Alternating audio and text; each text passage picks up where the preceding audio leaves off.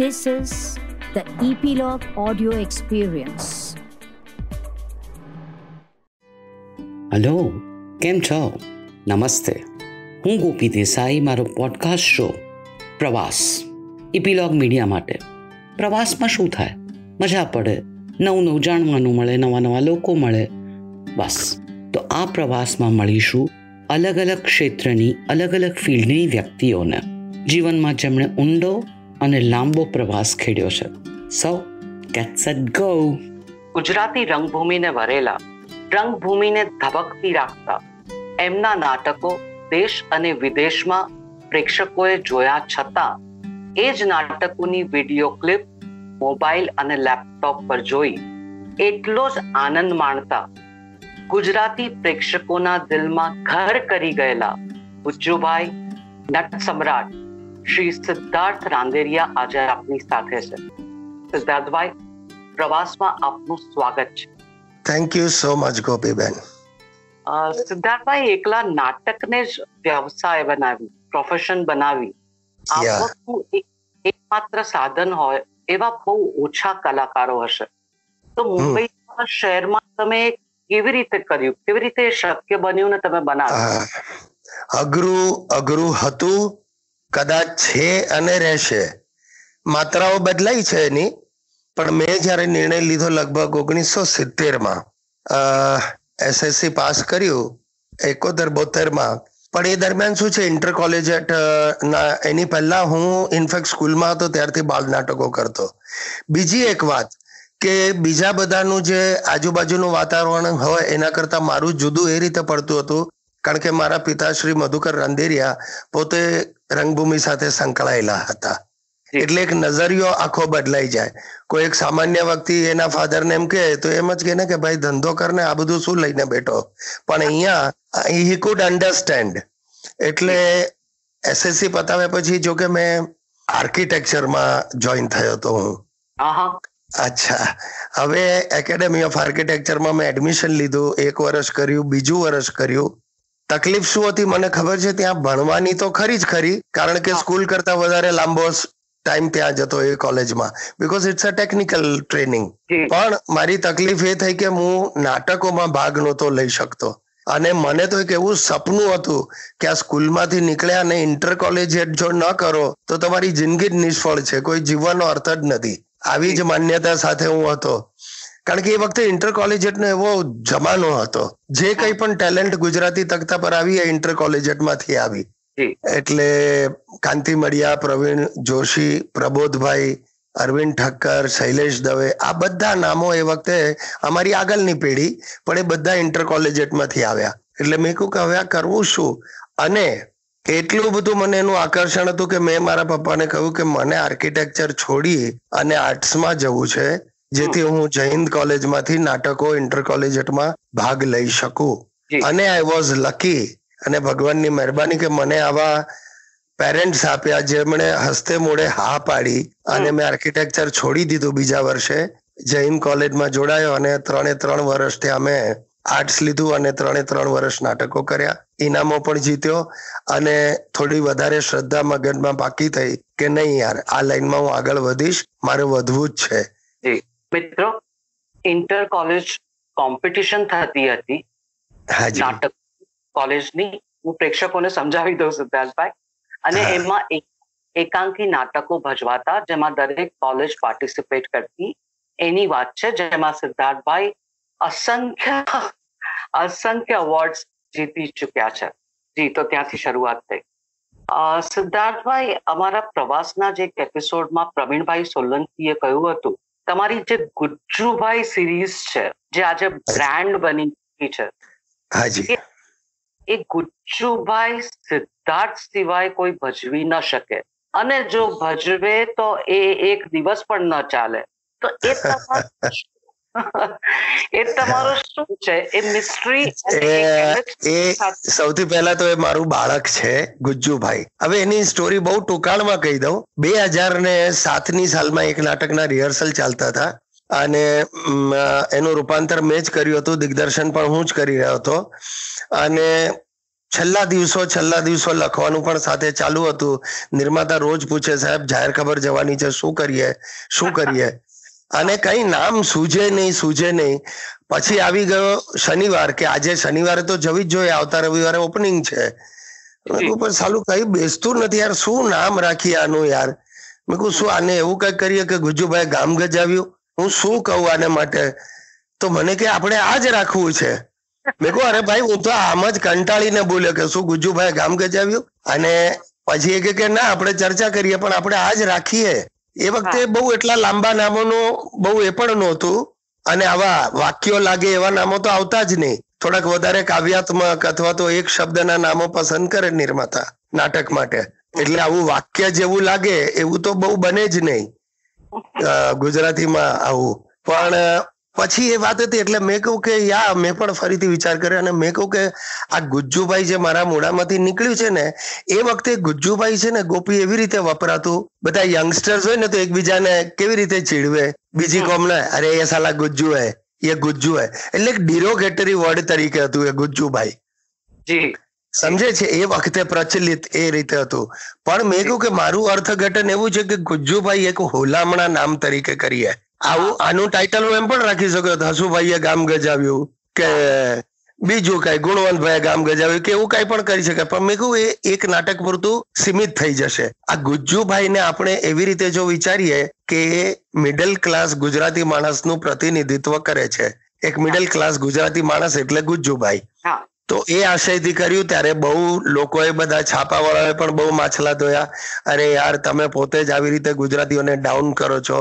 And my explanation was only that કે ભાઈ એક હુલામણા નામ તરીકે લીધું છે અને is a representative of middle class Gujarati family so આ રીતે એની શરૂઆત થઈ એ નાટકમાં મેં નામ આપ્યું. ત્યાર પછી બીજું નાટક કર્યું લગે રહો ગુજ્જુભાઈ અને એ નાટક બહુ પહેલું નાટક એટલું સફળ થયું કે નેચરલી પ્રોડ્યુસરને એમ જ હોય કે ભાઈ આપણે આ આને જ એનકેશ કરો ને આટલું સફળ થયું તો. કારણ કે અત્યાર સુધી શું હતું એવા કોઈ નાટકના ટાઇટલો એવા નહોતા કે લોકો જેને ગમી જાય ને વળગી રહે. યુસી તો એક અજાણતા ઊભી થયેલી આ બ્રાન્ડ હતી. એ કોકો કોલાના આવિષ્કાર જેવું છે કે કફની દવા તરીકે કોકો કોલા શોધાયું હતું અને it became the largest selling soft drink of the world એટલે ગુજ્જુભાઈમાં પણ એવું થયું. અને સમય જતા તો આજે એવું થઈ ગયું છે કે તમે જામ ખોલશો તો સોશિયલ મીડિયા ઉપર મારા ખ્યાલથી પચાસથી ઉપર તો ગુજ્જુભાઈ ગુજ્જુભાઈ ગુજ્જુભાઈ નામની સાઇટ્સ છે. આજકાલ હવે છાપા વાળા પણ હેડલાઇનમાં ગુજ્જુભાઈ લખતા થઈ ગયા છે. So that transition is come એટલે એની સાથે જે સ્ટિગ્મા હતો એ નીકળી ગયો અને people have accepted it as a lovable Gujjubhai name અને they don't mind they don't find it derogatory correct correct અને એમાં થોડીક મારી લાક્ષણિકતાઓ એના જેવું છે. કારણ કે એ મેં જોયું એટલે મારી જે લાક્ષણિકતા મારી જે કોમિક સેન્સ હતી પ્લસ કદાચ એ મારા મગજમાં એની એક છબી હતી કે ગુજ્જુભાઈ હોય ને તો આમ જ બોલે. એ કઈ પણ મોફાટ હોય ગમે તે પરિસ્થિતિમાંથી કાઢી શકે સાસુને એના મોઢા ઉપર જ એનું ઇન્સલ્ટ કરી શકે એની તોછડાઈ નહીં પણ એ તમને ગમે એ રીતે યુ નો લવેબલ લવેબલ રીતે.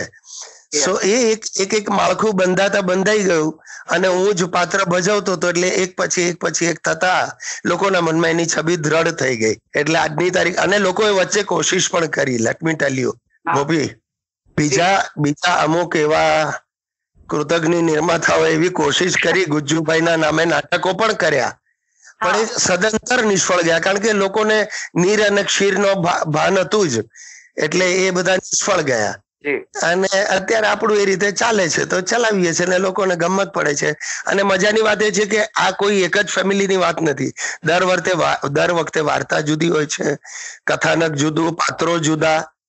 સેમ સેમ કાસ્ટિંગ પણ હું નથી કરતો એવું પણ નથી. પણ એક એક એક ગુજ્જુભાઈ નું મુખ્ય પાત્ર સેમ હોય છે. અને તેનો કે આ કંઈક છબરડા કરશે અને એમાંથી બહાર નીકળશે. એવું એક પેટર્ન બનાવી છે. અને દર વખતે એટલે નવા નવા સબ્જેક્ટ શોધતો હોઉં છું જે હ્યુમરસ હોય અને આ માળખામાં બેસી શકે. તો તમે કહ્યું કે તમારી જે લાક્ષણિકતા હતી એને આમાં તમે પરોવી. એ લાક્ષણિકતા શું છે સિદ્ધાર્થ રાંદેરિયાની I myself don't know અને લોકોને શું ગમે છે વાચિક ગમે છે આંગિક ગમે છે. બીજો એક બીજો બહુ જ important aspect of Gujubhai place is where the liberty to talk to the audience એમાં ફોર્થ વોલ હું બ્રેક કરી શકું છું. એ કદાચ એ બનતા બની ગયું. બનતા બની ગયું. અને પહેલેથી એ ફોર્મેટ મગજમાં નહોતું. પણ અને એક નાટક ચાલતું હોય અને લોકો પણ જ્યારે જોવા આવે ને ત્યારે એટલા પોઝિટિવિટી થી આવે. અને એ વખતે કોઈ કલાકારને જો એ પ્રેમ કરતા હોય ને એ કલાકાર એનું ઇન્સલ્ટ પણ કરી નાય એટલે મજાકમાં ઓફકોર્સ કે કંઈક પેલું બોલે કંઈક વસ્તુને એને સામે હું દબડાવી પણ દઉં ને તો આખું ઓડિયન્સ તાળી પાડે હશે. અચ્છા જે એ માણસને પણ ખરાબ ન લાગે પોતાને. ત્યારે શું યાર બોસ તમે તરત જવાબ આપી દીધો સામે. So they taking it so positively. So એ લાક્ષણિકતા એ કે વાઇલ ટોકિંગ ટુ ઓડિયન્સ એટલે પછી થતું શું ગયું કે દરેક પ્રયોગમાં ઇમ્પ્રોવાઇઝ થતું જાય એક્સટેમ્પોર આવે કરંટ ટોપિક્સ પણ આવી જાય. બીકોઝ એ વાતો એવી છે ગુજ્જુભાઈના નાટકની. સાંપ્રત વાતો છે. એ બીજા બધા નાટકોમાં એવું ન કરી શકું પણ આમાં મને છૂટ છે. અને એમાં પ્રમાણભાન હોવું બહુ જરૂરી છે એક્ટરની સજ્જતા અને ભાષા ઉપરનો કાબુ. આ બે પણ બહુ જ જરૂરી વસ્તુ છે. એક્સટેમ્પોર કરવા માટે. તમે કંઈ પણ બોલી નાખો તો એ નાટકને હાનિ કરે પણ એને સુસંગત બોલો તો એ એડ કરે નાટકમાં. બિલકુલ બિલકુલ. ધેટ ઇઝ રાઈટ સિદ્ધાર્થભાઈ આમાં જ અત્યારે વાત કરતા મને સૂઝ્યું કે આપણા શ્રોતાઓને ખૂબ મજા પડશે. આપણે એક નાનું સરખું કંઈક ઇમ્પ્રોવાઇઝ કરીએ. હું કરી શકીએ? હા લેટ્સ ટ્રાય આપણે મજા જ કરાવવાની છે. મારો મોટો જ એવો હંમેશા. બીજું શું લોકોને તમારામાં રસ છે? બીકોઝ બહુ જ પ્રેમથી લોકો મળે છે. આઈ તો always tell that they are like my family કારણ કે મારા કુટુંબ કરતા હું મારા પ્રેક્ષકો સાથે વધારે સમય વિતાવું છું અને છેલ્લા ચાલીસ વર્ષથી આ કરી રહ્યો છું. હાઉ મચ આઈ ટ્રાવેલ નાના નાના ગામથી લઈને વર્લ્ડ ઓવર અને એટલા બધા પ્રેમથી ને ઉમળકાથી લોકો મળતા હોય છે. So they are as good as my family right so it's that yeah તો આપણે ટ્રાય કરીએ કે આપના સાસુ છે જે રાજકોટ પાસે ગોંડલમાં રહે છે. અને ગોંડલથી મુંબઈ આપના ઘરે આવ્યા છે. અને દસ પંદર દિવસ રોકાઈને પાછા જવાના છે. અને અચાનક લોકડાઉન જાહેર થયું. હવે તેઓ અહીંયા છે ને જઈ નથી શકતા અને તમને આ પરિસ્થિતિ ગમી નથી રહી. બરાબર છે. એટલે તમે શું કરો શું બોલો બ- સાસુજી સાસુજી, આ તો ખબર ઉપાધિ થઈ ગઈ. નહીં, હું શું કઉ છું? તમે અહીંયા પડ્યા છો, બરાબર છે. હવે આપણું આ નાનું ઘર, સાસુજી, આમાં શું છે? હું બાથરૂમ જાઉં ત્યારે તમારે રોકાઈ રહેવું પડે છે તમે જાઓ ત્યારે મારે રોકાઈ રહેવું પડે છે આ બધી તકલીફોના સામના કરવા પડે છે. હવે આ લોકો કહે છે કે થોડું થોડું લોકડાઉન ખુલ્યું છે. અનલોક વન આવી ગયું. તો મારું કહેવાનું એમ છે, સાસુજી, કે બિચારા સસરાજી પણ તમારી રાહ જોતા, એમને તકલીફ ના ના ના, એમને તો કાંઈ તકલીફ નથી પડતી. મેં ફોન કર્યો એમને. એ તો કે છે, તું ત્યાં જ રે. હમણાં કોઈ જોખમ લેતી જ નહીં. એટલે મેં કહું એની માને આ સસરાએ સાલાએ આ જળો મારા ગળે વળગાડી છે અને પોતે જલસા કરે છે ગોંડલમાં. આ ભાઈ, આ તો ન ચાલે. મારી બૈરી તો સાંભળો અત્યારની મમ્મી મમ્મી, આજે કેટલા વર્ષે આપણને આવો મોકો મળ્યો સાથે વાત. અરે, પણ તમને મોકો મળ્યો, પણ મારી હાલત તો જુઓ. સવાર પડે ને બે જણા મારા પર તૂટી પડો છો. જરાક નિરાતે બેસું એટલે સાસુ આવીને ઓર્ડર છોડે. હું શું કહું છું, સાસુજી, તમે ટ્રાય કરો. આ ટ્રેનો ચાલુ, ના ના ના ના, મારે એ ટ્રેનમાં જોખમ નથી લેવું.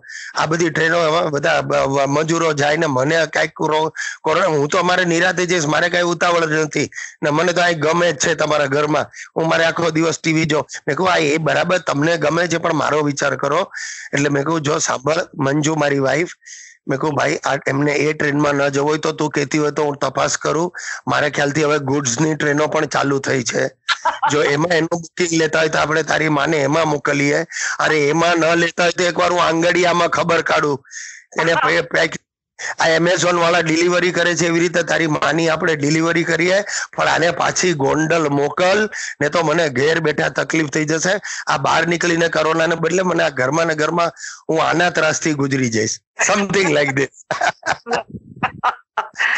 lovely lovely અદ્ભુત અદ્ભુત સિદ્ધાર્થભાઈ.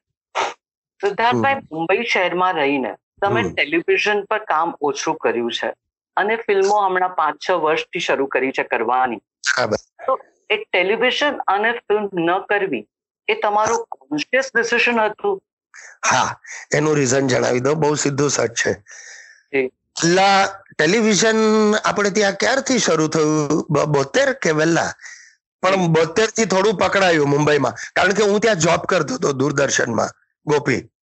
ઓકે. જો કદાચ ખ્યાલ હોય તો હા એ એ વખતે તમે અમદાવાદથી નાટકો લઈ આવતા મુંબઈમાં. ઢોલીડો મેં હજી મને યાદ છે જોયું હતું આપણે જૈનમાં એનો શો કર્યો હતો આઈએનટી માં.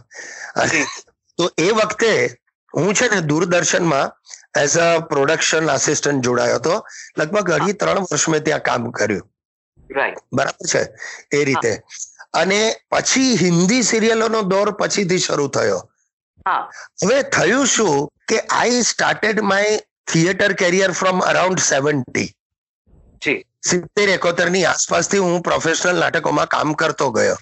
અને તોતેર પછી હું આઈએનટી સાથે જ જોડાયો. એટલે પ્રવીણભાઈ સાથે સરિતાબેન સાથે. અને પ્રવીણભાઈ મને પરેશ રાવલને અને પદ્મા રાણીના ડોટર દેઝી ઈરાનીને લઈને નાટક કર્યું. ત્યાં સુધી શું હતું કે કોઈ પણ આઈએનટી નું નાટક થાય એટલે બહુ જ સ્વાભાવિક હતું કે એમાં પ્રવીણ જોશી અરવિંદ જોશી ને સરિતા હોય એ રીતનું જ કાસ્ટિંગ હોય. પણ એ પહેલું નાટક જેમણે કર્યું અને એમાં અમને ચાન્સ આપ્યો મુખ્ય પાત્રમાં હું પરેશ રાવલ અને ડેઝી ઈરાની. તો એનું નામ હતું જૂઠ બોલે કૌવા કાટે. અને એ નાટક બહુ સફળ થયું. એટલે એક આપણું એક આપણી છબી પણ ઊભી થઈ લોકો નામથી ઓળખતા થયા. જે વસ્તુ છે ને થિયેટરમાં બહુ વર્ષો માગી લે છે. પહેલા ચાર પાંચ વર્ષ, પહેલા બે વર્ષ તો તમને કોઈ નોંધતું જ નથી. ખાલી તમારો દિગ્દર્શક તમને ઓળખે. બે ચાર નાટકો કરો, પછી લોકો એમ કે આ પેલા નાટકમાં તો એ જ છોકરો છે, નહીં? એ રીતે ઓળખાણ ઊભી થાય. નામ નથી ખબર એ લોકોને. ત્યાર પછી એક એવો ફેસ આવે જ્યારે તમે નામથી જાણો. અચ્છા અચ્છા તો સિદ્ધાર્થ જ છે, પેલા નાટકમાં પણ હતો. અને ત્યાર પછી એવો તબક્કો આવે, જો તમે લકી હો તો, કે તમારું નામ વાંચીને લોકો નાટક જોવા આવે. હા. સો એવો લાંબો પ્રોસેસ છે ગોપી થિયેટર માટે.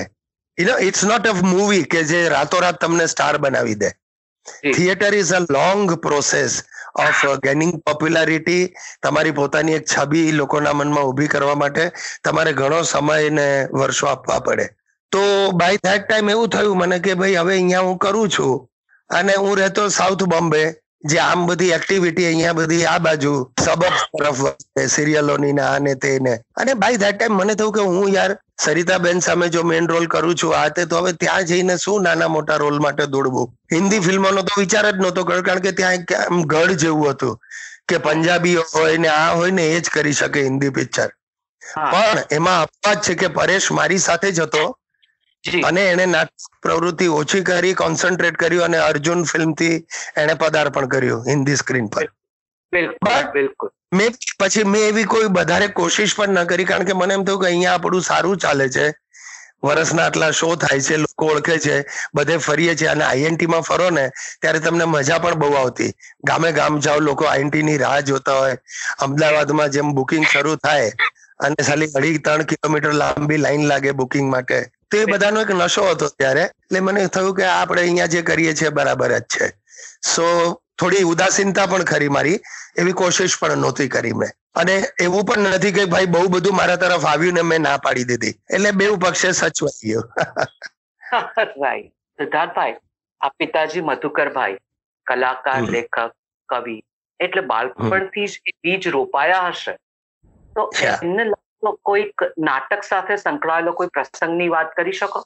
પ્રસંગમાં તો એવું પહેલા તો હું નાનપણથી જ નાટકો એમના જોતો આવ્યો. નાટકનું મહત્વ ત્યારે વધારે હતું આજ કરતા, એ પણ તને કહી દઉં. ગોપી, એ જે નવી રંગભૂમિની શરૂઆત થઈ ઓગણીસો પચાસની આસપાસ હું પકડું છું, જ્યારે મોડર્ન ગુજરાતી થિયેટર શરૂ થયું, જેના પાયામાં ઓફકોર્સ દામુ ઝવેરીએ આઈએનટી ની સ્થાપના કરી, જયંતિ પટેલ ફિરોઝ આટિયા અદી મર્સબાન કલા કેન્દ્ર એટલે કનૈયાલાલ મુનશીની સંસ્થા.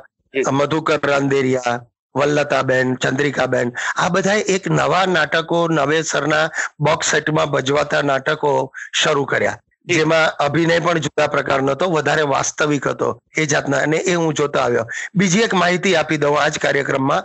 ઓગણીસો ને પંચાવનમાં મારો જન્મ. અને કદાચ એ જ અરસામાં ચાલતું હતું ચોપનમાં કે ત્રેપનમાં રજૂ થયું હતું ચોપનમાં રંગીલો રાજા.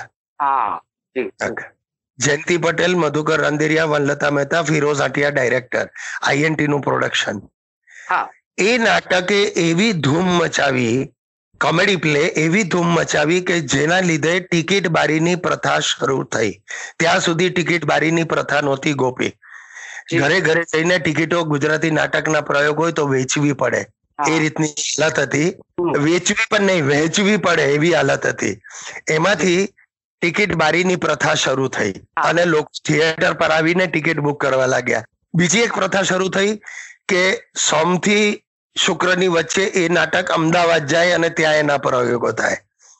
એટલે એક નવી બારી ખોલી કે. ચલો મુંબઈનું નાટક છે આ સફળ છે અને અમદાવાદ લઈ જાય સો એ રીતે ત્યાં એના પ્રયોગો થવા લાગ્યા.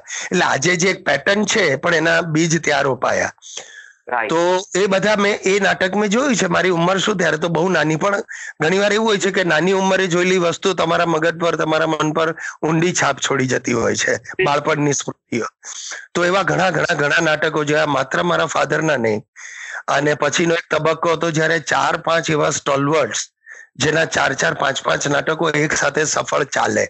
ઉપેન્દ્ર ત્રિવેદી કાંતિ મડિયા પ્રવીણ જોશી ઈસી તો આ આ બધા પોતપોતાના નાટકો એક પારસી વિંગ હતી આઈએનટી ની એના નાટકો પણ સફળ થાય. બરજોડ પટેલ રૂબી પટેલ. તો શું છે કે આ બધા જ હું જોતો ગયો. મારી બેન પણ થિયેટર સાથે સંકળાયેલી હતી પછીથી કોલેજ આફ્ટર કોલેજ આઈએનટી સાથે. એટલે એ રીતે બધા મંજુ મંજુ ને એ બધા નાટકો મેં જોયા છે. મોસમ ચલકે ફર્સ્ટ ઓપનિંગમાં. તો એક એની બહુ ઊંડી છબી મારા ઉપર રહી. અને એની સાથે જ હું ગ્રો થતો ગયો. ફાધર સાથે કામ કર્યું પણ થોડું બહુ વિશેષ નહીં તખતા ઉપર. અને મેં મારી કેરિયર મારી રીતે જ ચાર્ટ કરી. મેં એમાં કોઈ એવો સહારો નહોતો લીધો કે આ મધુકરભાઈ નો દીકરો છે એટલે કારણ કે હું બહુ દ્રઢપણે માનું છું અને આજે પણ માનું છું કે આ નાટક કે અભિનય એક એવી ચીજ છે કે કઈ વારસાગત તમે આપી ન શકો કે એ શીખવાડી પણ ન શકાય. કે એનો કોઈ ઇન્જેક્શન નો કોર્સ ન હોય કે આ ચૌદ ઇન્જેક્શન લેશે ને એટલે તું એક્ટર બની જઈશ. એવું- હોતું નથી. અભિનય અભિનય છે એ તમારામાં હોવું જ જોઈએ. એને તમે અને તમે કામ કરો ત્યાં સુધી શીખી શકો એવી વસ્તુ છે આ. એનો there is no end to this it's always a journey તો પપ્પા સાથે બે ચાર નાટકોમાં પણ કામ કર્યું વધારે નહીં વિશેષ નહીં. એટલે એમને મેં એક અભિનેતા તરીકે સતત જોયા. અને એક અભિનેતા તરીકે જો મૂલવવાનું હોય તો મને જમા પાસું કે પોઝિટિવ પ્લસ પોઈન્ટ એ લાગતો હતો પહેલા એક જે ઢબ હતી સંવાદો બોલવાની એ થોડીક ડ્રામેટિક હતી. But my father being professor of Gujarati અને જે સાહજિક અભિનય હતો ને એમનો એ મને બહુ મારા મગજ પર અસર કરી ગયો કે નહીં ધીસ ઇઝ તમને અભિનય કરો છો ને નથી લાગતો વન્સ હી હેડ ટોલ્ડ મી કે દીકરા when you learn how not to act that day is the day when you have learn how to act wow wonderful wonderful wonderful. You see, it is it is not how to act. You learn how not to act. So એ રીતે જ્યારે અભિનય કરશું વાસ્તવિકથી તો that was a very big thing for me જ્યારે હું દસ બાર પંદર વર્ષનો હોઈશ ને ત્યારે આ વાત થયેલી. કારણ કે મેં નક્કી જ કરેલું કે હવે આમાં આગળ વધવું જ છે. સ્કૂલના નાટકોમાં ભાગ લેતો. અને સ્કૂલની આખી કારકિર્દીમાં પાસ થયો છું. બસ કોઈ દિવસ ફેલ નથી થયો. એટલે અને લકીલી પાંત્રીસ ટકા રાખેલા એ લોકોએ પાસિંગ એટલે એ હું પહોંચી જતો હતો અને એક જ મેરિટ સર્ટિફિકેટ મળી છે અને તે અભિનય માટેનું. અને પહેલી વાર મને આપેલું મારી સ્કૂલે મોડર્ન સ્કૂલ સિકારનગર કે જે દે દે ફેલ્ડ ફેલ્ડ કે નહીં આને કઈ નહીં તો યાર કારણ કે સ્પોર્ટ્સમાં નહીં બીજા કશામાં જ નહીં. ડ્રોઈંગ મને શોખ હતો અને ડ્રોઈંગમાં મને ઇનામ મળેલું. અને બીજું જે મને એ લોકોએ આપવું પડ્યું એ અભિનય માટે મેરિટ સર્ટિફિકેટ આપેલું આઠમા કે સાતમા ધોરણમાં. તો ફાધર સાથે કામ ઘણું કર્યું પણ એમની સાથે ફર્યો પણ બહુ. નાટકની ટૂરો થતી જ્યારે હું નાનો હતો ત્યારે બહુ બધી ટૂરોમાં પણ સાથે ગયો. અને ત્યારે બધું ફેમિલી જેવો માહોલ હતો. નાટક તમે કરો ને ત્યારે એ જે આખું તમારું કલાવૃંદ હોય it was almost like a family કારણ કે સેમ ના સેમ કલાકારો દરેક નાટકમાં રિપીટ થતા હોય એટલે ઘરોબો થઈ જાય તમારો. તો એ રીતે બધી ટૂર પણ ઘરી કરી અને ઘણું એમની પાસેથી જોઈ જોઈને શીખવા પણ ઘણું મળ્યું. ને સૌથી વધારે તો ધૈર્ય મારો સ્વભાવ બહુ બળબડિયો ગુસ્સાવાળો અને સાવ વિપરીત મારાથી. કારણ કે શિક્ષક હતા એટલે ગુસ્સો બહુ જલ્દી એમને આવતો નતો એ સમજાવીને વાત કરવામાં માને. સો દેટ યા ટેલિવિઝન ઉપર પણ કામ કર્યું અમે સાથે. જ્યારે હું મારી જોબ કરતો હતો ત્યારે પણ ઘણા હાસ પરિહાસ નામના શો કર્યા. અને એકાંકીઓ કરી. રેડિયો પર મેં મારું પહેલું નાટક કર્યું બાર વર્ષની ઉંમરે. હા. અને એનું નામ ખબર નથી યાદ. બહુ જ વેરી ફેમસ પ્લે જેનું આખા વર્લ્ડમાં એ વખતે પ્રસારણ થયું હતું હા. એવો એક સ્લોટ હતો જ્યારે તમારું અમુક નાટક જે સિલેક્ટ થાય એ આખા વર્લ્ડમાં તમને બધે સંભળાય એમ. તો ત્યારથી મેં શરૂઆત કરેલી બાર વર્ષની ઉંમરથી. એનીવે અદભુત અદભુત. બાળપણ મુંબઈમાં ગયું. એ સમયનું મુંબઈ અને આજનું મુંબઈ. એટલે લોકડાઉન પહેલાનું મુંબઈ. એમાં શું ફરક લાગે છે તમને? આસમાન જમીન. જમીન પણ નહીં કહું જમીનની નીચે કંઈક જવાતું હોય તો એવું. જી. આ શહેર મુંબઈ. અંગ્રેજો ગાંડા હતા જ નહીં. અંગ્રેજોએ આખી દુનિયામાં ખૂણે ખૂણે એવી જગાઓ શોધી કાઢી જે નયન રમ્ય હતી જે કંઈક રીતે ભૌગોલિક રીતે પણ આકર્ષક હતી. આ મુંબઈ શહેર જ્યાં આટલો વિશાળ ગુગવતો દરિયો બ્લુ પાણી એને લાગીને ટેકરી શરૂ થાય એ તમારું વાલકેશ્વર. નરીમાન પોઈન્ટ જેવું કઈ હતું જ નહીં. એ બધું રેક્લેમ્ડ એરિયા છે. જી બિલકુલ. તો. દરિયાના કિનારા ઉપર વસેલું એક નાનકડું શહેર નાનકડું ગામ અને કેટલું સુંદર. એ ગેસની લાઈટો આખા નરીમાન પોઈન્ટ ઉપર. એટલે સાંજ પડે સાત વાગે પેલો માણસ નીકળે ને એક એક ગેસની લાઈટ ચાલુ કરતો જાય. એ ઘોડાગાડી ફરતી હોય એ જૂની ગાડીઓ એ પહેરવેશ એનું કાપડ બજાર. આજે તમે જુઓ ઈસ્ટર્ન સાઈડ મુંબઈના રસ્તાઓ આજની તારીખે પણ એકસો ને સાહીઠ ને એકસો ને નેવું ફૂટ પહોળા છે. કારણ કે પહેલા શરૂઆત ધમધમતું એ હતું. કારણ કે ગોદી ત્યાં હતી docks were that side yes yes પછી વેસ્ટર્ન સાઈડ તો પછી ડેવલપ થતી ગઈ જેમ વસ્તી વધતી ગઈ. બિલકુલ. તો એટલું બધું અદ્ભુત અને રળિયામણું શહેર મુંબઈ મારું બાળપણ પણ અમે તો બહુ મજા કરી છે. કારણ કે એટલી ગીર્દી નહોતી ઘોઘાટ નહોતો. અરે જરાક વરસાદનું આવીને મન થયું તો નીકળી પડ્યા. ચલો ચલો ચલો. મારા પપ્પા જ મને કે સીધુભાઈ વેધર છે ચાલો ફરવા નીકળીએ અને ગાડી લઈને તમે નીકળી પડો. કઈ કઈ ગંદકી વગર તમે આટા મારો પાછા આવો. તો એ જે આનંદ હતો આજે કોણ આવો આનંદ લૂંટી શકે છે? ક્યાં નીકળો? તમને એમ થાય કે અરે બાપા ઘરની બહાર નીકળશું ને ફસાઈ જઈશું આ વરસાદ પાણીમાં. એની કરતા ઘરમાં બેસી રહો. એટલે કેટલું બધું જ લૂંટાઈ ગયું છે મુંબઈમાં. બારી ખોલો તો સામે એવું રણિયામણું દ્રશ્ય શું દેખાય છે? એ આપણા કુંડા બારીમાં ખોસેલા આપણા કુંડાઓ જ આપણને જેટલો આનંદ આપી શકે એટલો આપણે મેળવી શકીએ છીએ. કોઈ જાહેર જગ્યા કઈ નથી એવી કે જ્યાં જઈને બેસાય. અને જ્યારે તમે ફોરેન ટ્રાવેલ કરો ત્યારે આઈ કીપ રિમેમ્બરિંગ મેં કહું આ કેટલું સુંદર છે આ કેટલું ચોખ્ખું છે સ્વચ્છતા. બીજું કઈ ન હોય ને ખાલી ચોખ્ખાઈ પણ હોય ને. ટર્કી કે બીજા બધા દેશો છે એટલા બધા હજી વિકસિત નથી પણ ત્યાં ચોખ્ખાઈ છે. ઇવન આફ્રિકા જેવા દેશમાં પણ ચોખ્ખાઈ છે. ગરીબી ભારો ભાર છે પણ સાથે ચોખ્ખાઈ છે. ત્યાંની ઝુંપડપટ્ટીની બહાર કચરો નથી ત્યાંના મેઇન રોડ ઉપર કચરો નથી શિસ્ત છે. અહીંયા કાંઈ જ નથી ખાસ કરીને મુંબઈમાં. કારણ કે એટલા બધા બહારના લોકો ગંદકી વસવાટ માટે નથી એટલે ઝુંપડપટ્ટી વધતી ગઈ. હાઇજીનની વ્યવસ્થા નથી એટલે. So I really miss old Bombay. અને આજનું મુંબઈ તો આમ દિવસે દિવસે એવું લાગે છે કે યાર આ આ ડીકે થઈ રહ્યું છે. વધારે ને વધારે બિચારું એ થઈ રહ્યું.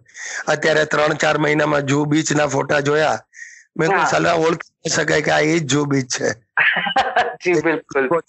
ગંદકી ને ઢગલા પ્લાસ્ટિક ના આપણે ચાલી ન શકીએ. અને ત્યાં જ બધી ફાઈવ સ્ટાર છે. એ બિચારા પડદા ખોલીને નીચે જુએ તો એમને થાય કે આ શું છે આ? અને એમના ડિસ્ક્રિપ્શનમાં લખ્યું હોય ફેસિંગ અરેબિયન સી એટલે હોંશે હોંશે બુક કરાવે રૂમ ત્યાં. છે?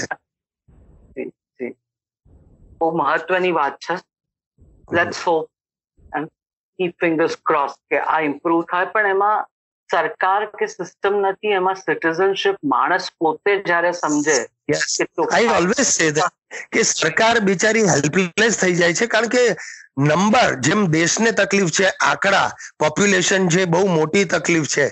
આજે કોઈ પણ યોજનાઓ આ તે એકસો ને ત્રીસ કરોડ લોકો માટે કરવી એ કેટલો મોટો ટાસ્ક છે. એવી જ રીતે મુંબઈની આટલી મોટી વસ્તી માટે ઇન્ફ્રાસ્ટ્રક્ચરથી માંડીને બીજું કંઈ પણ ઊભું કરવું. પ્લસ કદાચ આપણા સ્વભાવમાં પણ નથી, એ સ્વચ્છતા કે એની જે વાત છે ને સિવિક સેન્સ એ હવે આપણે ગુમાવતા ગયા. પહેલા હતું, હવે નથી. પહેલા હતું આજથી પાંત્રીસ ચાલીસ વર્ષ પહેલા હજી લોકોમાં એ સભાનતા હતી. પણ હવે નથી એ ઘટતી જાય છે ઓછી ને ઓછી થતી જાય છે. એટલે મને એ રીતે કમ્પેર ટુ મને અમદાવાદ ગમે છે. I like Ahmedabad. ભલે નવું શહેર પણ જે વિકસ્યું છે પણ મને ગમે છે ત્યાં. મને ત્યાંનું વાતાવરણ ગમે છે ત્યાંની ચોખ્ખાઈ સારી છે હજી. અને સિસ્ટમ છે થોડી વધારે. ટ્રાફિક બાફિક ભલે આમ તેમ લોકો પણ એ પણ છે ને લોકોને લીધે છે કે સમજ્યા વગર કાંઈ પણ સિગ્નલ એટલે શું અમને? પણ એ બધું થોડુંક પાટે પડી રહ્યું છે હવે કેમેરા લગાડે એટલે. પણ છતાં શહેર છે તમારી પાસે જગ્યા છે જમીન છે એટલે ગીચનેસ નથી. અને ડિસ્ટન્સ છે આર્કિટેક્ચર ઇઝ સુધિંગ તમને જોવા ગમે એવા બિલ્ડિંગો છે. એની આપણે ઇન્ડિયન્સ પરદેશ જઈએ તો આપણી બધી સિવિક સેન્સ જાગૃત થઈ જતી હોય છે. ત્યાંના બધા નિયમો આપણે પાળીએ છીએ. પણ આપણા દેશમાં આપણને કઈ વાંધો પડતો હોય છે એમાં. કારણ કે ત્યાં ડર હોય છે આપણને. કે અહીંયા હું. થૂકીશ તો મને પકડી લેશે. અહીંયા સિગરેટનું ટૂટું નાખીશ તો તરત પકડી લેશે. મને સો ડોલર નો ફાઇન લાગશે. કેમ ત્યાં કોઈ ગમે ત્યાં ગાડી પાર્ક નથી કરતું? Because they are so scared round માર્યા કરશે. બે કિલોમીટર દૂર ઊભી રાખવી પડશે ગાડી. ચાલીને જવું પડશે. પણ કોઈ નો પાર્કિંગમાં નહીં કરે કે ફોર ધેટ મેટર હેન્ડીકેપનું સ્ટીકર હશે ત્યાં પણ તમે ગાડી નહીં મૂકો. બિલકુલ એટલે એ બધું એવું છે. આપણા પછીના દેશો છે જે આટલા વિકસિત થઈ ગયા. સિંગાપોર બેંકોક બેંકોક કેટલું ગીચ છે. રસ્તા ઉપર આખું બેંકોક રસ્તા પર જ ખાય છે. ત્યાં માત્ર સ્ટોલ્સ છે. યુ હેવ સીન ઇટ પણ. એ ત્રણ કલાક કે ચાર કલાક પતી જાય અને પછી તમે ત્યાં જાઓ સાડા નવે રાતના. તમને એક કાગળિયો કે કચરો જોવા ન મળે ફૂટપાથ પર. એ સ્ટોલ વાળાની જવાબદારી છે કે એની એટલી સફાઈ કે કોઈ સ્ટિંક નહીં કોઈ જાતની ગંદકી નહીં. અને એટલે એ એટલે એ કલ્ચરને જાળવી રાખ્યું એ લોકોએ કે ના ના રસ્તા પર તો ખાવાનું હોવું જ જોઈએ. એની મજા છે એની યુનિકનેસ છે બેંકોકની એ. હા હા that is it right right સિદ્ધાર્થભાઈ ગુજ્જુભાઈ થી ડિપાર્ચર કરી અને નટ સમ્રાટ સુધી પહોંચ્યા. તો એ એ કરવા પાછળ તમે અત્યારે જે મુકામ પર પહોંચ્યા છો જિંદગીના એક કલાકાર તરીકે એક્ટર તરીકે તો એમાં કોઈ આઈડેન્ટિફિકેશન હતું? એ એ કેવી રીતે તમે નક્કી કર્યું? નક્કી કર્યું એ રીતે હતું તને સાચી વાત કહું તો. પહેલી બે ફિલ્મો ગુજ્જુભાઈની બનાવી એ પણ સફળ રહી. અચ્છા બીજી એક વાત. મને જરાય સંકોચ નથી કે હું ઘણીવાર વિવેચકોને પણ કહેતો છું કે તમે અરે આ તો કોમેડી નાટક છે ગુજ્જુભાઈ કર્યું. અને ઉતારી ન પાડો સાહેબ એ સૌથી અઘરી વસ્તુ છે. કોમેડી નાટક કરવું એ સૌથી અઘરામાં અઘરું કામ છે. હજાર માણસોને રડાવવા સહેલા છે હજાર માણસોને એક સાથે હસાવવા અઘરા છે. કારણ કે દરેક દરેકની સેન્સ ઓફ હ્યુમરની પોતાની એક વ્યાખ્યા છે. રડવાની વ્યાખ્યા એ કોઈ શકે કોઈ પણ એક કરુણ પ્રસંગ હજાર માણસને ટચ કરી જાય. પણ કોઈ એક હસવાની વાત હજાર માણસને કદાચ ટચ ન પણ કરે. આમાં શું હસવા જેવું હતું એવું પણ લાગે. તો અભિનય અને કોમેડી અભિનય અને એનું સાતત્ય જાળવવું. અને દરેક શોમાં એટલું સ્પોન્ટેનિયસ રાખવું. કારણ કે કોમેડી ઇઝ સ્પોન્ટેનિયસ.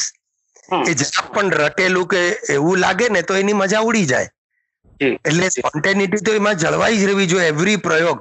પછી સાતસો હોય કે આઠસો હોય લોકો પહેલી વાર આવે છે.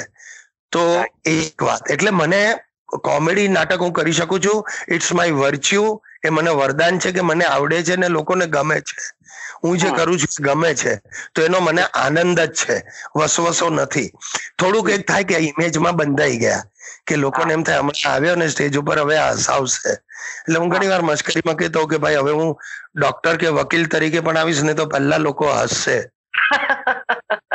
પણ મારી કોમેડી એવી પણ નથી કે આંગિક છે કે હમણાં આને મોઢા બનાવ્યા. કે એનાથી લોકોને હસાવ્યા I I don't dwelve in to that kind of comedy no a more of thematic અને પાત્ર અનુચિત ને પાત્ર લેખન એ પ્રકારનું હોય એને અનુચિત હોય છે. એટલે થીમેટિક વધારે કોમેડી હોય છે humour so that is again a different kind of humour which I am trying to portrait હું સાથે સ્ટેન્ડઅપ કોમેડી પણ નથી. મને બહુ એવા આવે છે કે અમારે ત્યાં કરી જશો એક કલાકનું આ કરશો. હું ના જ પાડું. I am not a standup I am an actor હું એ ભજવું છું ત્રણ કલાક ભજવું છું પણ એ પાત્ર ભજવું છું. અહીંયા તમે મને બોલાવીને કહેશો અડધો કલાક બોલ તો એ મારું કામ નથી. તો એક ડેવિએશન અને ગુજ્જુભાઈ કર્યું એ તો છેલ્લા અગિયાર બાર વર્ષથી પણ એ પહેલા બહુ બધા ગંભીર નાટકો કર્યા ગોપી. બિલકુલ. જી જી મને ખ્યાલ છે. ખ્યાલ હોય તો. હા છિન્ન તું જ મારી મોસમ. થેન્ક યુ મિસ્ટર ગ્લાડ ગુરુ બ્રહ્મા શફીભાઈએ જે ડાયરેક્ટ કરેલું. જી. પછી અમારી દુનિયા તમારી દુનિયા જેના પરથી નટ સમ્રાટ બન્યું છે. Though I prefer the play better than the movie અને એ જમાનામાં એના લગભગ ચારસો શો કરેલા. બહુ સરસ પ્રોડક્શન બનેલું ત્યારે. ચારસો સળંગ પ્લે આવા નાટકના કરેલા. ત્રણ ત્રણ પ્રયોગો કરતો હતો દિવસના. પણ બહુ મજા આવતી હતી બહુ મજા આવતી હતી. તો પછી મને એમ હતું કે ચલો અત્યારે સ્ટેજ ઉપર તો આવી ડિમાન્ડ છે લોકોની કે કંઈક અને એવરીવેર સોશિયલ મીડિયા પર પણ બધા એ જ લખતા હોય.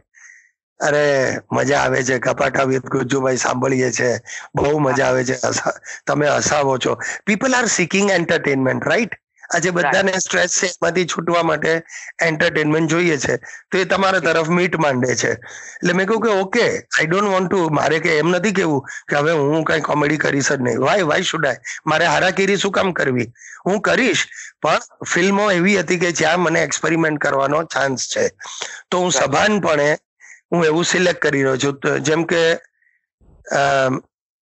ચાલ જીવી લઈએ. બિલકુલ બિલકુલ.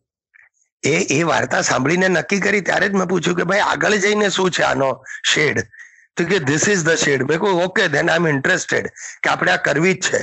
અને એ લેન્ડમાર્ક મૂવી બની ગઈ આજે ગુજરાતી હિસ્ટ્રીમાં મિત્રો વિપુલભાઈ મહેતા દ્વારા દિગ્દર્શિત આ ફિલ્મ. ચાલ જીતી લઈએ. જેણે અદ્ભુત ફિલ્મ જેણે ગુજરાતી ફિલ્મના તમામ બોક્સ ઓફિસ રેકોર્ડ બ્રેક કર્યા. એવી ફિલ્મ અને સિદ્ધાર્થભાઈ. એ અનુભવ કેવો રહ્યો સિદ્ધાર્થભાઈ? બહુ જ બહુ જ આનંદદાયક આનંદ કરતા પણ જે આપણને કન્ટેન્ટમેન્ટ થાય ને કે સંતોષ એવું. કારણ કે ખૂબ મજા આવી. અને એટલા માટે કારણ કે નિર્માતા પણ એ રીતે હતા.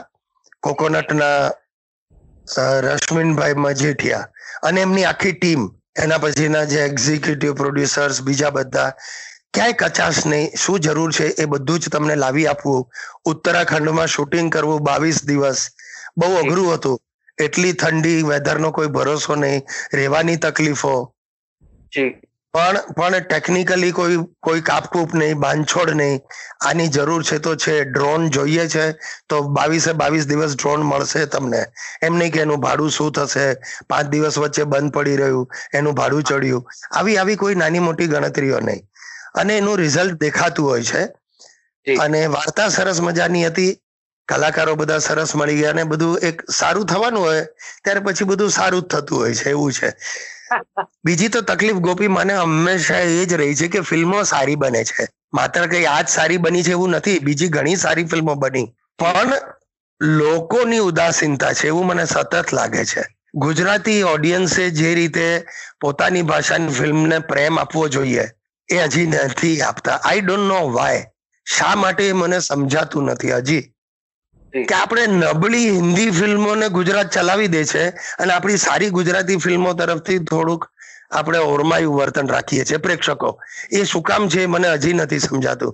અને એટલે શું થાય કે એટલું બ્રેક ઇવન પણ ન કરી શકે પ્રોડ્યુસર તો એ જ્યારે જ્યાં સુધી ફૂટફોલ્સ નહીં મળે થિયેટરમાં ત્યાં સુધી એ કેવી રીતે છાતી ઠોકીને કે કોઈક મોટો પ્રોજેક્ટ હાથમાં લેતા જ સંકોચ થઈ જાય કે ભાઈ જવા દે આનો ખર્ચો આટલો બધો છે આ ક્યારે મળશે પાછા? એક તકલીફ છે. અને બીજી શું છે ઓવરસીઝ માર્કેટથી આપણે વંચિત છીએ. આટલા ગુજરાતીઓ અમેરિકા ઓસ્ટ્રેલિયા બધે જ આખા વર્લ્ડમાં પણ એનો આપણને લાભ નથી મળતો કારણ કે આપણી પાસે એવી કોઈ મજબૂત ડિસ્ટ્રીબ્યુશન હજી નેટવર્ક નથી કે જ્યાં ગુજરાતી પિક્ચર પંજાબી થાય છે. પંજાબી થાય છે ને એનો એનો બહુ મોટો ફાયદો મળે છે. અહીંયા ઇન્ડિયા કરતા ઓવરસીઝમાંથી એ લોકો વધારે કમાય છે જે આપણે નથી કરી શકતા. એ પણ જો આપણા ભાગે આવે ને નિર્માતાના તો શું છે કે વધારે સારી બેતર કક્ષાની વધારે ખર્ચાળ ફિલ્મો પણ બને. બિલકુલ બિલકુલ. એ ઉદાસીનતા ઓડિયન્સની રહી છે. એ ટેલિવિઝન પ્રત્યે પણ રહી છે. કે જ્યારે બીજી બધી ભાષાઓની ટેલિવિઝન ચેનલ ખુદ ચાલતી હોય તો ગુજરાતીમાં ચલાવવું બહુ અઘરું બની ગયું હતું ને ઘણી બધી ત્યારે ચેનલ પછી ચેનલ ને પણ એવી અકલ થઈ ગઈ છે હવે કે એક જ ચેનલ હિન્દી માટે એક્સ અમાઉન્ટ આપે સો રૂપિયા આપે છે અને ગુજરાતી નો પ્રોડ્યુસર જાય ત્યારે એને કહેશે કે ઓગણત્રીસ રૂપિયા આપશું એટલે પેલો કરગર એટલે રાઉન્ડ ફિગર તો કરો ત્રીસ તો કરો. આ આવું પેરામીટર છે. જી બિલકુલ કોઈકને તમે સો આપો છો ને ગુજરાતી આવે છે ત્યારે એમ કહો છો કે અમે અઠ્યાવીસથી ઓગણત્રીસ આપીશું. એમાં બનાવો એમાં બનાવો. એવું છે. સિદ્ધાર્થભાઈ તમને રાજકારણ ક્યારે લલચાવી ન શક્યું બિલકુલ ના જરાય નહીં. જ્યારે I am not cut out of that મારામાં એટલી બુદ્ધિ જ નથી. એમાં જેની એની જે જરૂર પડતી હોય બુદ્ધિની પડે છે કે શું પડે છે કે હિંમતની જરૂર પડે છે બધું જ મારામાં ઓછું છે. મને નથી લાગતું કે એ તરફ. અને મને કોઈ એવો એ જ નથી કે આપણને ચાર જણ ઓળખે છે કે ચાર ઓળખાણ છે મોટી મારી. આપણે એક ફોન કરીએ એટલે કામ થઈ જાય. આવું બધું મેં કંઈક વિચાર્યું નથી અને ગાડું ચાલ્યા કરે છે. તો રાજકારણમાં રસ નથી. સિદ્ધાર્થભાઈ આપનું નાટક અમારી દુનિયા તમારી દુનિયા. હું કશું માંગી ન શક્યો તું કશું આપી ન શક્યો. એ સોલિલોક્વીથી આપણે પ્રવાસનો અંત કરીએ. મિત્રો આમાં સિચ્યુએશન એ રીતની હતી કે એક આ અભિનેતા છે જેને લગભગ જેની પચાસેક વર્ષની કારકિર્દી રહી છે રંગમંચ ઉપર અને આજે એની સાહીઠ બાસઠ પાસઠમી વર્ષ ગાંઠ છે અને એ દિવસે જાહેર કરે છે કે હવે મારે નિવૃત્ત થવું છે. કે હવે હું નાટકોમાંથી નિવૃત્ત થવા માંગુ છું. અને એ દિવસે બધાનો આભાર વ્યક્ત કરે છે પોતાના કુટુંબીજનોનો આભાર વ્યક્ત કરે છે. અને કહે છે કે ભાઈ, એક નાટકીય સાથે જીવન વિતાવવું ને બહુ અઘરું હોય છે. પણ મારી પત્નીએ મને સાચવ્યો છે. મેં એને સાચવી છે, એનાથી વધારે એણે મને સાચવ્યો છે. અને બીજું મને મારા પ્રેક્ષકોએ સાચવ્યો છે. તો આજે એક નાનકડો ટુકડો તમને સંભળાવો કે લોકો આજે મને અનંતરાય વિદ્યાપતિ તરીકે ઓળખે છે, પણ આ વિદ્યાપતિ મારી અટક નથી. આ મારું ઉપનામ છે. કારણ કે મેં વર્ષો પહેલા નાટક કર્યું હતું વીર વિદ્યાપતિ. અને એટલું બધું પોપ્યુલર થયું એ ભૂમિકાને લોકોએ બહુ વખાણી. અને ત્યારથી હું જેમ જૂના નાટકોમાં થતું છગન રોમિયો, તો એ રોમિયો એની અટક નહોતી, પણ એને એ એ એ લોકોએ આપેલું એ હતું. કારણ કે પાત્ર તો એવી જ રીતે મને વિદ્યાપતિનું આ બિરુદ મળી ગયું. અને વાત આમ શરૂ થાય છે કે હું વીર વિદ્યાપતિ. હું વીર વિદ્યાપતિ. વિદ્યાનગરનો સમ્રાટ. આજે નથી રહ્યો સમ્રાટ. છો લૂંટાઈ ગયું મારું રાજપાટ. પણ આ માથું હજી સલામત છે. અને આ માથું મેળવવા માટે તમારે સૌએ ખેલવા પડશે. માથા સાટેના ખેલ. અરે ચાંડાળો, દુઃખ મને એ વાતનું નથી કે તમે મારો વિશ્વાસઘાત કર્યો. દુઃખ મને એ વાતનું છે કે મેં તમારો વિશ્વાસ કર્યો. નમક હરામ કુત્તાઓ, ભગવાને તમને કૂતરાના બધા જ ગુણો આપ્યા છે, સિવાય કે વફાદારી. પણ પણ આંસુનું એક ટીપું હું નહીં પડવા દઉં, મારી આંખમાંથી તમારી લંપટ છલનાઓ માટે. કારણ કે હું હું વિદ્યાનગરનો સમ્રાટ છું. હું અજેય છું, હું વિરાટ છું. અરે ઓ જગતની અંતા. તું કોઈ ગજથી મારી શક્તિને માપી ન શક્યો. તે મને દુઃખ દીધા તોય સંતાપી ન શક્યો. અરે આપણે બંને એટલા મગરૂર હતા. હું કશું માગી ન શક્યો ને તું કશું આપી ન શક્યો. વાહ વાહ વાહ વાહ સિદ્ધાર્થ વાહ. તમને સો સો સલામ. Thank you thank you thank you so much પ્રવાસમાં અમારી સાથે વાત કરવા માટે. થેન્ક યુ ગુપી મિત્રો ટ્યુનિંગ ઇન કરવા બદલ ખૂબ ખૂબ આભાર. જો આપને એપિસોડ ગમ્યો હોય તો કમેન્ટ કરો રેટ કરો અને સબસ્ક્રાઇબ કરો આપના ફેવરિટ પોડકાસ્ટ એપ ઉપર. લાઈક એપલ પોડકાસ્ટ ઉપર ગૂગલ પોડકાસ્ટ હબ ઉપર કાસ્ટ બોક્સ સ્પોટીફાય જીઓ સાવન ઉપર. જેથી you get notified when we come next stay tuned next episode માટે. ત્યાં સુધી આપ સૌ આપનું ધ્યાન રાખો, ખુશ રહો, મસ્ત રહો. એ મળીએ બક્કા પ્રવાસમાં.